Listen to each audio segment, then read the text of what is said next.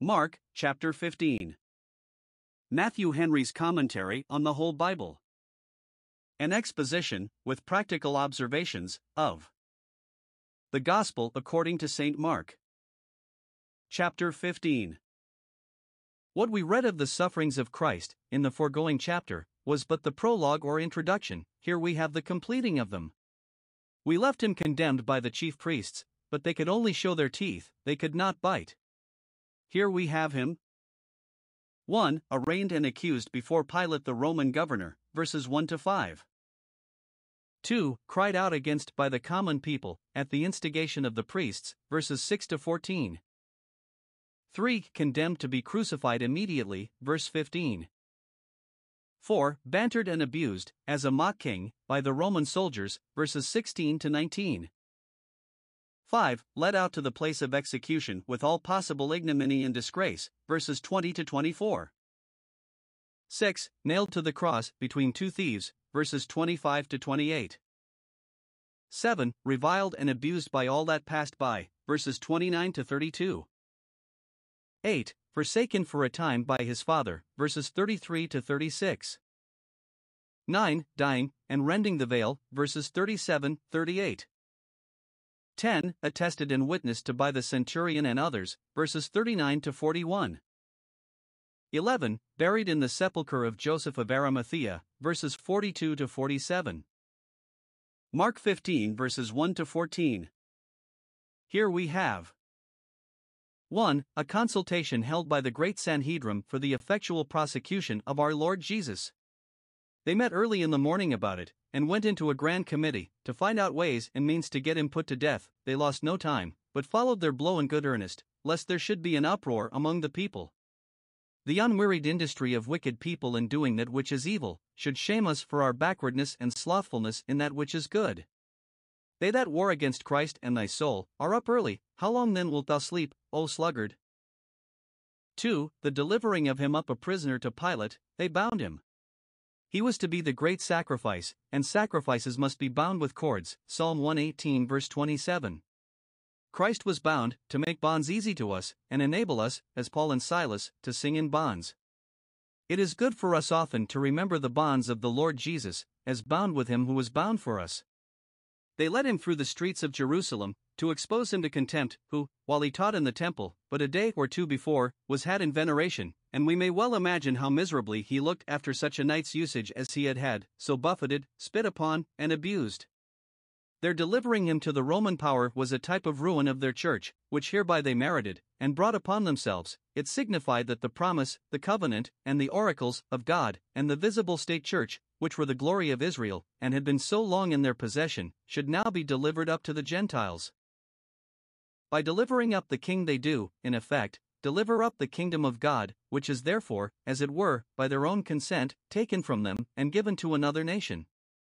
If they had delivered up Christ, to gratify the desires of the Romans, or to satisfy and jealousies of theirs concerning him, it had been another matter, but they voluntarily betrayed him that was Israel's crown, to them that were Israel's yoke. 3. The examining of him by Pilate upon interrogatories, verse 2 Art thou the king of the Jews? Dost thou pretend to be so, to be that Messiah whom the Jews expect as a temporal prince? Dash yeah, saith Christ, it is as thou sayest, I am that Messiah, but not such a one as they expect. He is the king that rules and protects his Israel according to the Spirit, who are Jews inwardly by the circumcision of the Spirit, and the king that will restrain and punish the carnal Jews, who continue in unbelief. 4. The articles of impeachment exhibited against him, and his silence under the charge and accusation. The chief priests forgot the dignity of their place when they turned informers, and did in person accuse Christ of many things, verse 3, and witness against him, verse 4. Many of the Old Testament prophets charged the priests of their times with great wickedness, in which well did they prophesy of these priests. See Ezekiel 22 verse 26, Hosea 5 verse 1, 6 verse 9, Micah 3 verse 11, Zephaniah 3 verse 4, Malachi 1 verse 6, 2 colon 8. The destruction of Jerusalem by the Chaldeans is said to be for the iniquity of the priests that shed the blood of the just. Lamentations 4 verse 13. Note, wicked priests are generally the worst of men. The better anything is, the worse it is when it is corrupted. Lay persecutors have been generally found more compassionate than ecclesiastics.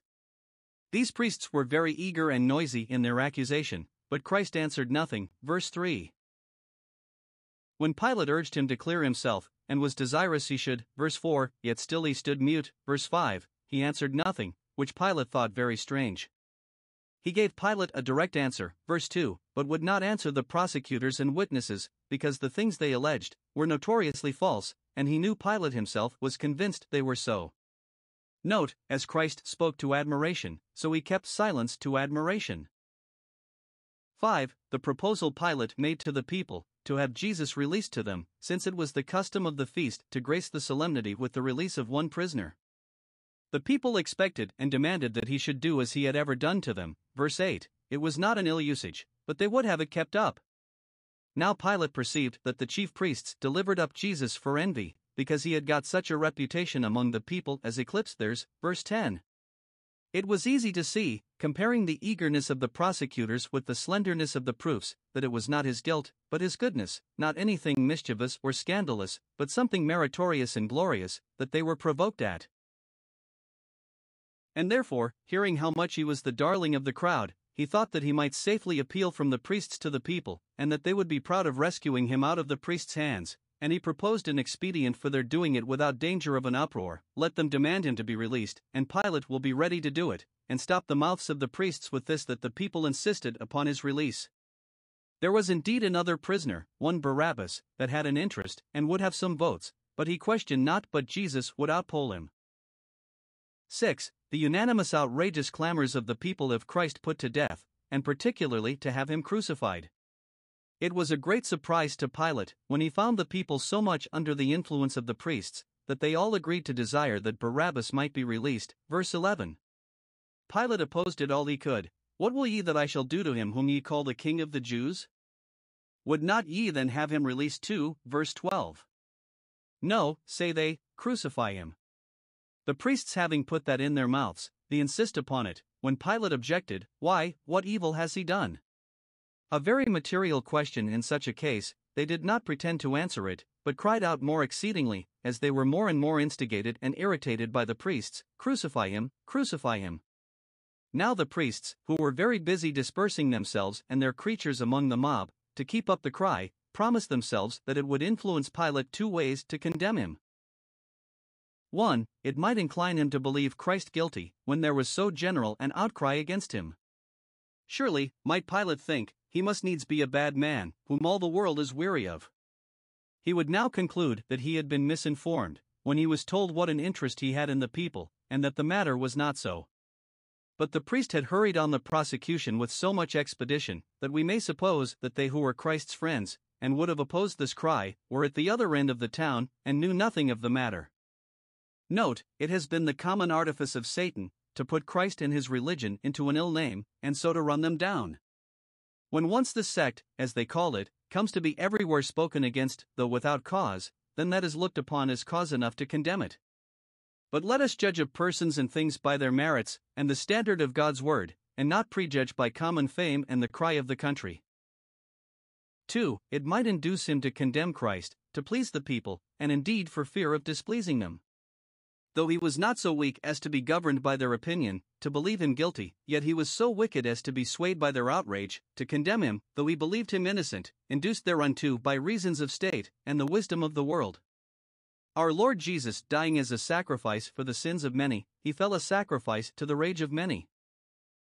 Mark 15 verses 15 to 21. Here, 1. Pilate, to gratify the Jews' malice, delivers Christ to be crucified, verse 15. Willing to content the people, to do enough for them, so the word is, and make them easy, that he might keep them quiet, he released Barabbas unto them, who was the scandal and plague of their nation, and delivered Jesus to be crucified, who was the glory and blessing of their nation.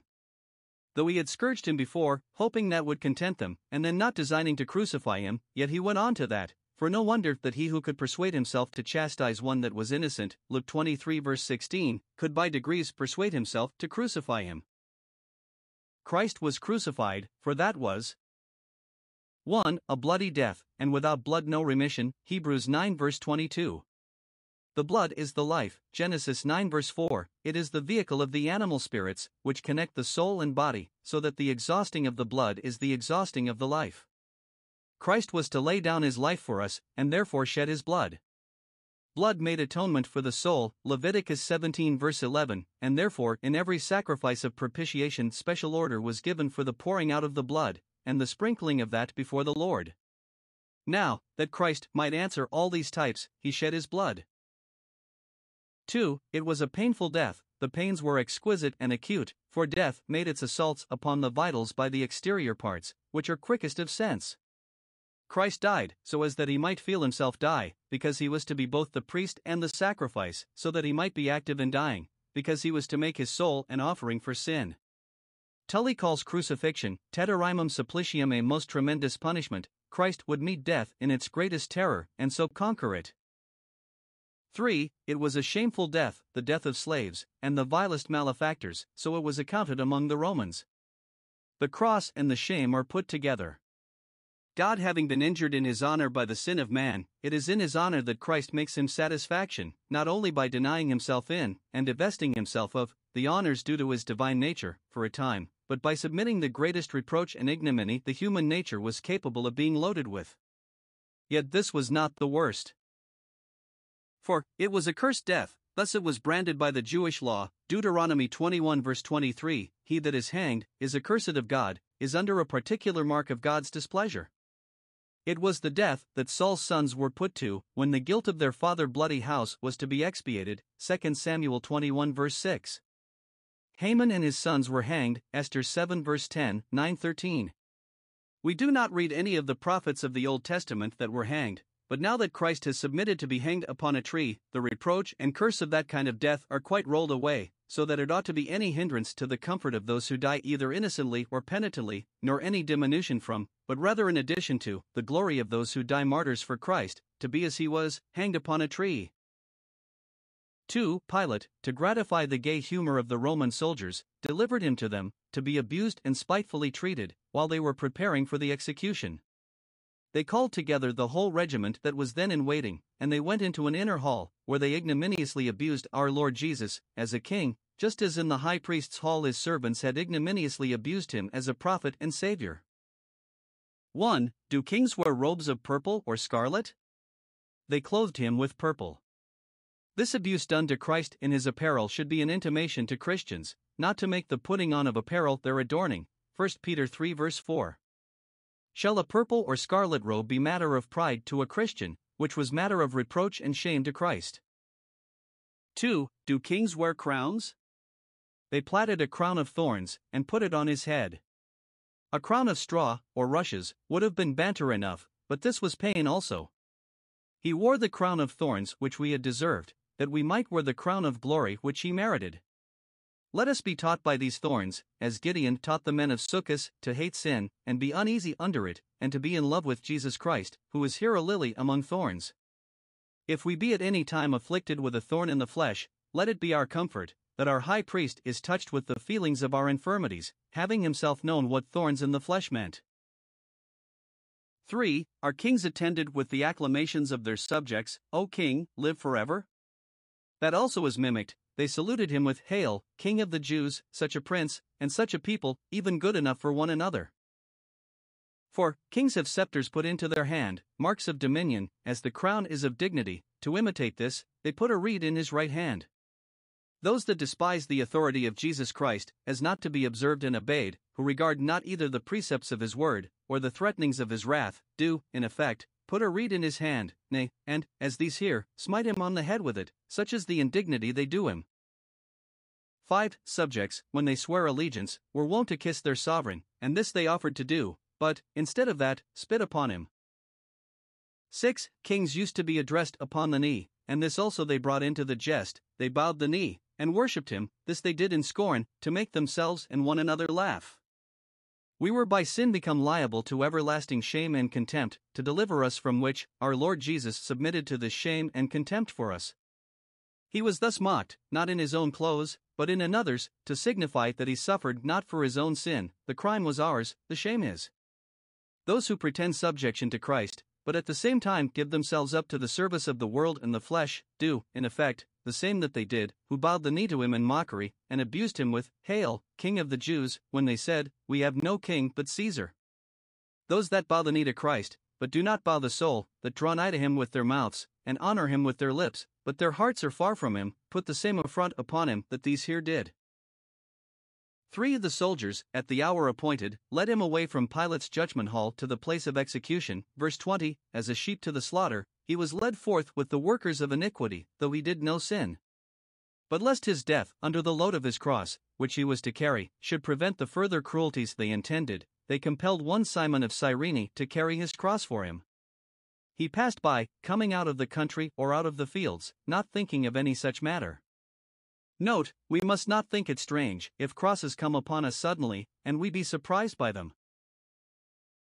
The cross was a very troublesome, unwieldy load, but he that carried it a few minutes had the honor to have his name upon the record in the book of God, though otherwise an obscure person, so that, wherever this gospel is preached, so that, wherever this gospel is preached, there shall this be told for a memorial to him. In like manner, though no affliction, no cross, for the present, be joyous, but grievous, yet afterward it yields a crown of glory to them that are exercised thereby.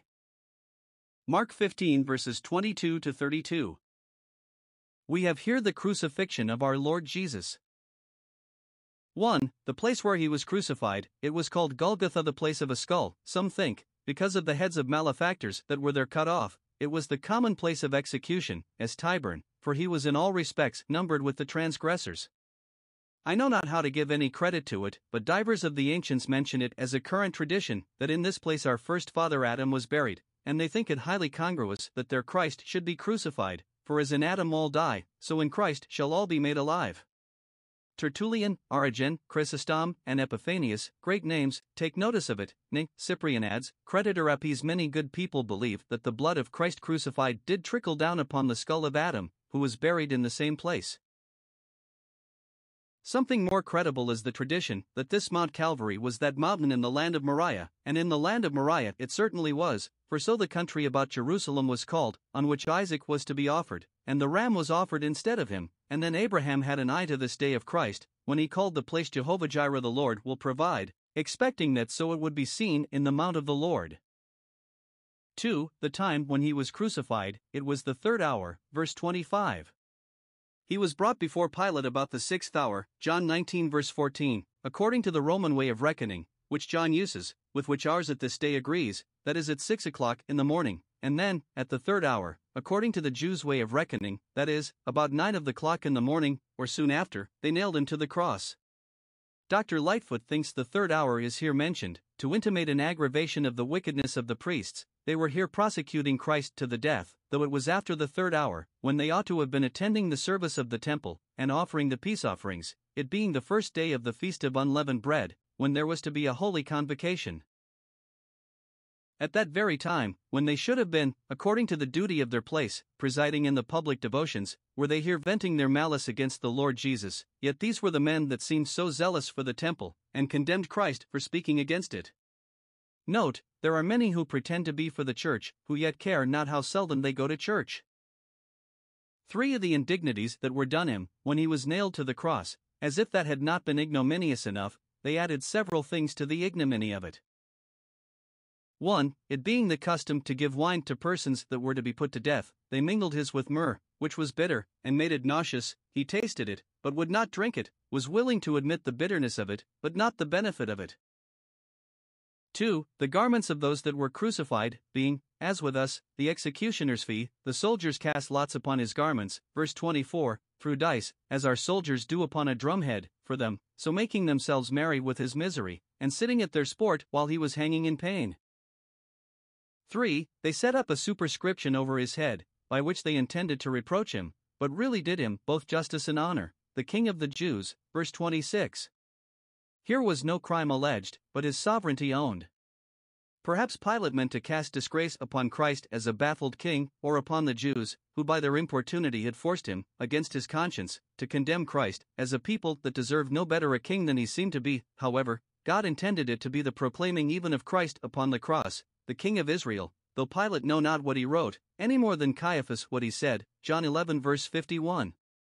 Christ crucified is king of his church, his spiritual Israel, and even then, when he hung on the cross, he was like a king, conquering his and his people's enemies, and triumphing over them. Colossians 2 verse 15. Now he was writing his laws in his own blood, and preparing his favors for his subjects. Whenever we look unto Christ crucified, we must remember the inscription over his head, that he is a king, and we must give up ourselves to be his subjects, as Israelites indeed. For, they crucified two thieves with him, one on his right hand, the other on his left, and him in the midst as the worst of the three. Verse 27 So great a degree of dishonor did they hereby intend him. And, no doubt, it gave him disturbance too. Some that have been imprisoned in the common jails, for the testimony of Jesus, have complained of the company of cursing, swearing prisoners, more than any other of the grievances of their prison. Now, in the midst of such our Lord Jesus was crucified, while he lived he had, and there was occasion, associated with sinners, to do them good, and now when he died, he was for the same purpose joined with them, for he came into the world, and went out of it, to save sinners, even the chief. But this evangelist takes particular notice of the fulfilling of the scriptures in it, verse 28. In that famous prediction of Christ's sufferings, Isaiah 53 verse 12, it was foretold that he should be numbered with the transgressors, because he was made sin for us. 5. The spectators, that is, the generality of them, instead of condoling with him in his misery, added to it by insulting over him. Surely never was such an instance of barbarous inhumanity toward the vilest malefactor, but thus the devil showed the utmost rage against him, and thus he submitted to the greatest dishonors that could be done him. 1. Even they that passed by, that were no way concerned, railed on him, verse 29. If their hearts were so hardened, that their compassions were not moved with such a spectacle, yet they should have thought it enough to have their curiosity gratified, but that will not serve, as if they were not only divested of all humanity, but were devils in human shape, they taunted him, and expressed themselves with the utmost detestation of him, and indignation at him, and shot thick at him their arrows, even bitter words. The chief priests, no doubt, put these sarcasms into their mouths, thou that destroyest the temple, and buildest it in three days, now, if thou canst, save thyself, and come down from the cross.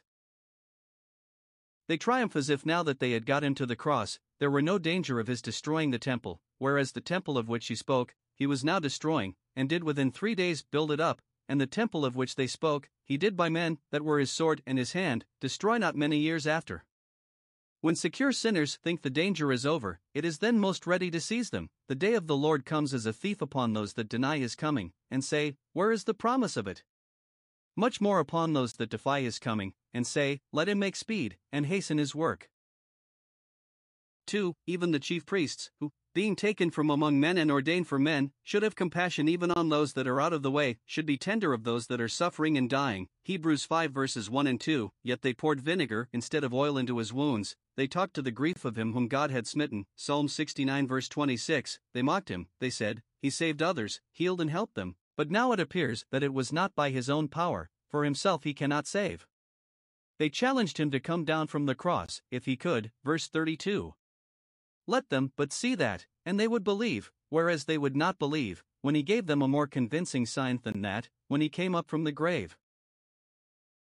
These chief priests, one would think, might now have found themselves other work to do, if they would not go to do their duty in the temple, yet they might have been employed in an office not foreign to their profession, though they would not offer any counsel or comfort to the Lord Jesus, yet they might have given some help to the thieves in their dying moments. The monks and priests in popish countries are very officious about criminals broken upon the wheel, a death much like that of the cross, but they do not think that their business.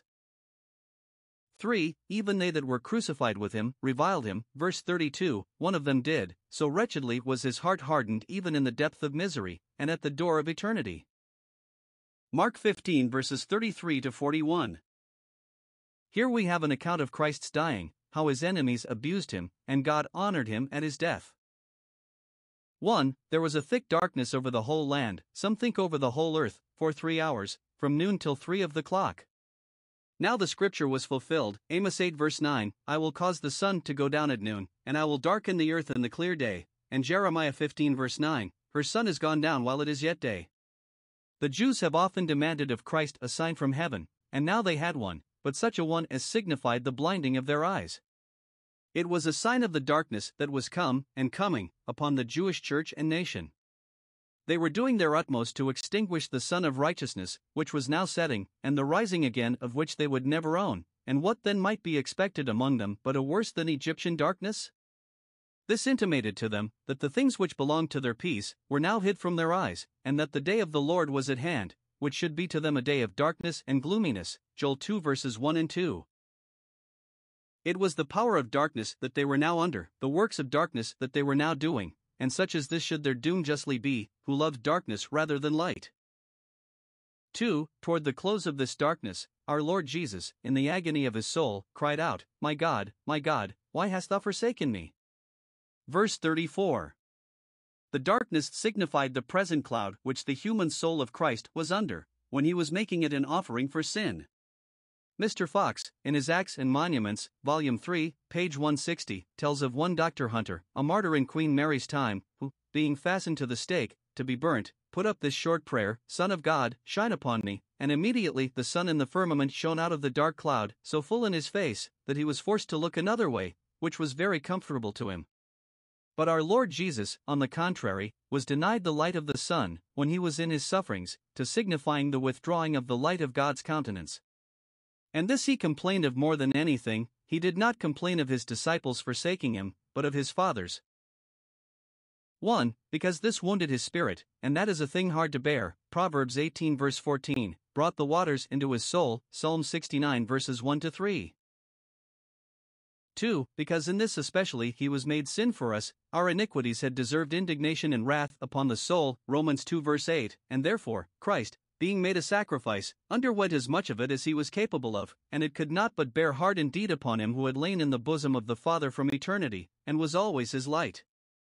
These symptoms of divine wrath, which Christ was under in his sufferings, were like that fire from heaven which had been sent sometimes, in extraordinary cases, to consume the sacrifices, as Leviticus 9 verse 24, 2 Chronicles 7 verse 1, 1 Kings 18 verse 38, and it was always a token of God's acceptance.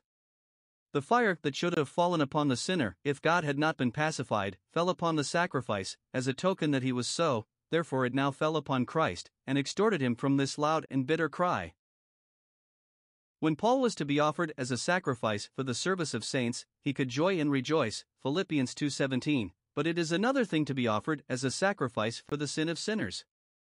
Now, at the sixth hour, and so to the ninth, the sun was darkened by an extraordinary eclipse, and if it be true, as some astronomers compute, that in the evening of this day on which Christ died there was an eclipse of the moon that was natural and expected, in which seven digits of the moon were darkened, and it continued from five o'clock till seven, it is remarkable, and yet further significant of the darkness of the time that then was. When the sun shall be darkened, the moon also shall not give her light. 3. Christ's prayer was bantered by them that stood by, verses 35 and 36, because he cried, Eli, Eli, or, as Mark has it, according to the Syriac dialect, Eloi, Eloi, they said, he calls for Elias, though they knew very well what he said, and what it signified, My God, my God. Thus did they represent him as praying to saints, either because he had abandoned God, or God had abandoned him, and hereby they would make him more and more odious to the people. One of them filled a sponge with vinegar, and reached it up to him upon a reed, let him cool his mouth with that, it is a drink good enough for him. Verse 36. This was intended for a further affront and abuse to him, and whoever it was that checked him who did it, did but add to the reproach, Let him alone, he is called for Elias, let us see whether Elias will come take him down, and if not, we may conclude that he also hath abandoned him. 4. Christ did again cry with a loud voice, and so gave up the ghost. Verse 37. He was now commending his soul into his Father's hand, and though God is not moved with any bodily exercise, yet this loud voice signified the great strength and ardency of affection wherewith he did it, to teach us, in everything wherein we have to do with God, to put forth our utmost vigor, and to perform all the duties of religion, particularly that of self resignation, with our whole heart and whole soul, and then, though speech fails, that we cannot cry with a loud voice, as Christ did. Yet if God be the strength of the heart, that will not fail. Christ was really and truly dead, for he gave up the ghost, his human soul departed to the world of spirits, and left his body a breathless clod of clay. 5. Just at that instant that Christ died upon Mount Calvary, the veil of the temple was rent in twain from the top to the bottom. Verse 38. This bespoke a great deal. 1. Of the terror of the unbelieving Jews, for it was a presage of the utter destruction of their church and nation, which followed not long after. It was like the cutting asunder of the staff of beauty, for this veil was exceedingly splendid and glorious. Exodus 26 verse 31, and that was done at the same time when they gave for his price thirty pieces of silver. Zechariah 11 verses 10 and 12, to break the covenant which he had made with that people. Now it was time to cry, Ichabod, the glory is departed from Israel. Some think that the story which Josephus relates, of the temple door opening of its own accord, with that voice, Let us depart hence, some years before the destruction of Jerusalem, is the same with this, but that is not probable. However, this had the same signification, according to that, Hosea 5 verse 14, I will tear, and go away. 2. It bespeaks a great deal of comfort to all believing Christians, for it signifies the consecrating and laying open to us of a new and living way into the holiest by the blood of Jesus. 6. The centurion who commanded the detachment which had the oversight of the execution was convinced, and confessed that this Jesus was the Son of God. Verse 39.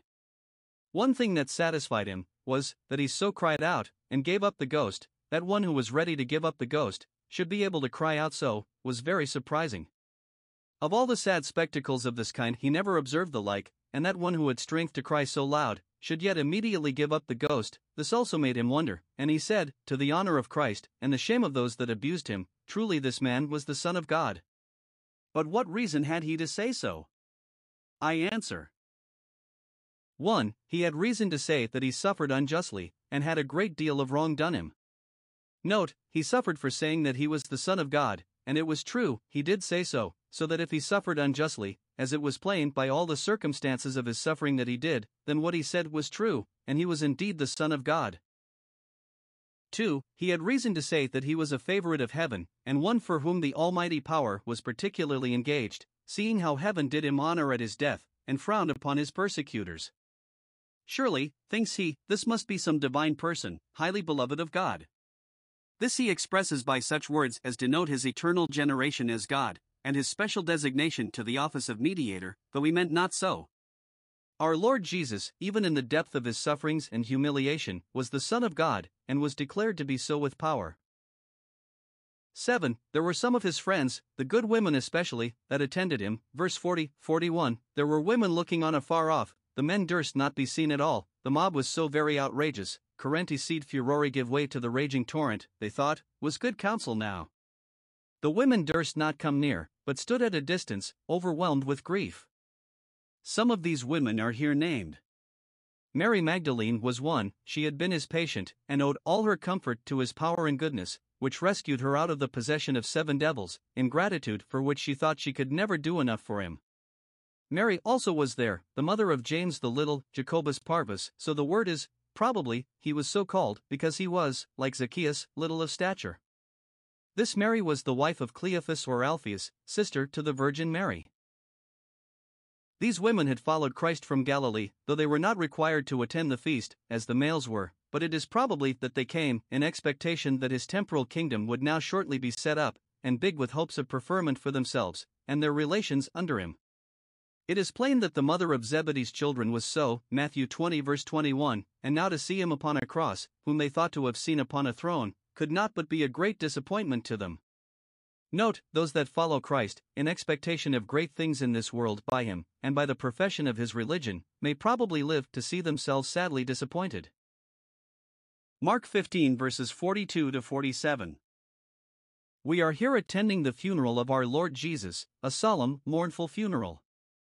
Oh, that we may by grace be planted in the likeness of it.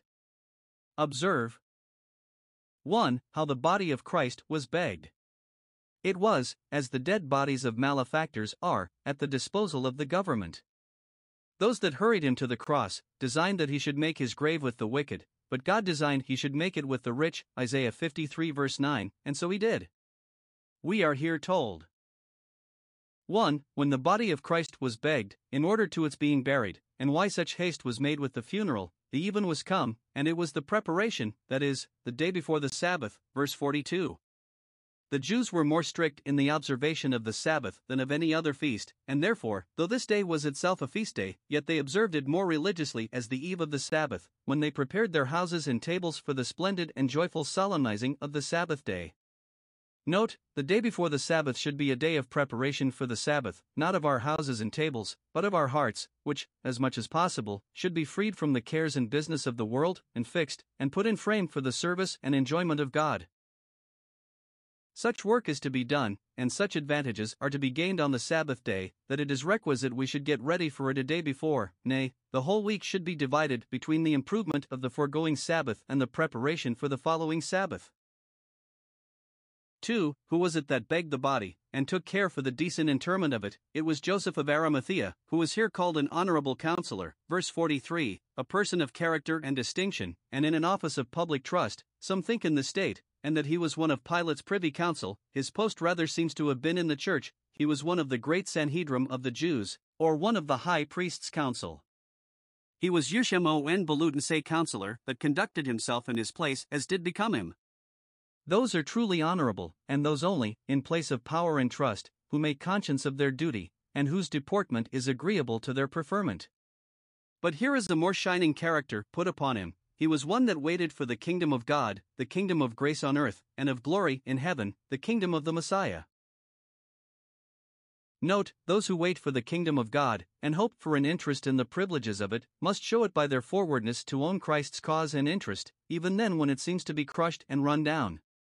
Observe, even among the honorable counselors, there were some, there was one at least, that waited for the kingdom of God, whose faith will condemn the unbelief of all the rest.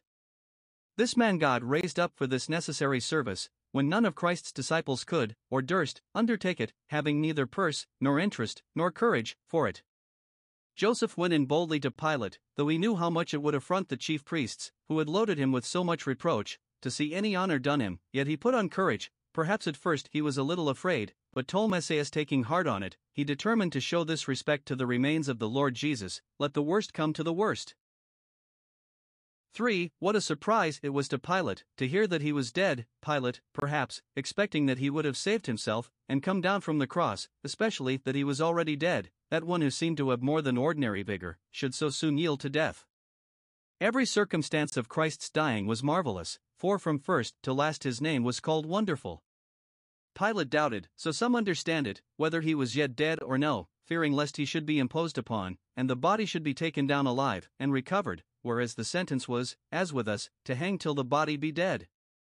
He therefore called the centurion, his own officer, and asked him whether he had been any while dead. Verse 44 Whether it was so long since they perceived any sign of life in him, any breath or motion, that they might conclude he was dead past recall. The centurion could assure him of this, for he had particularly observed how he gave up the ghost. Verse 39. There was a special providence in it, that Pilate should be so strict in examining this, that there might be no pretense to say that he was buried alive, and so to take away the truth of his resurrection, and so fully was this determined, that the objection was never started. Thus the truth of Christ gains confirmation, sometimes even from its enemies. 2. How the body of Christ was buried. Pilate gave Joseph leave to take down the body, and do what he pleased with it. It was a wonder the chief priests were not too quick for him, and had not first begged the body of Pilate to expose it and drag it about the streets, but that remainder of their wrath did God restrain, and gave that invaluable prize to Joseph, who knew how to value it, and the hearts of the priests were so influenced that they did not oppose it. Sit divus is modo non sit vivus we care not for his being adored, provided he be not revived. 1. Joseph bought fine linen to wrap the body in, though in such a case old linen that had been worn might have been thought sufficient. In paying respects to Christ, it becomes us to be generous, and to serve him with the best that can be got, not with that which can be got at the best hand. 2. He took down the body, mangled and macerated as it was, and wrapped it in the linen as a treasure of great worth.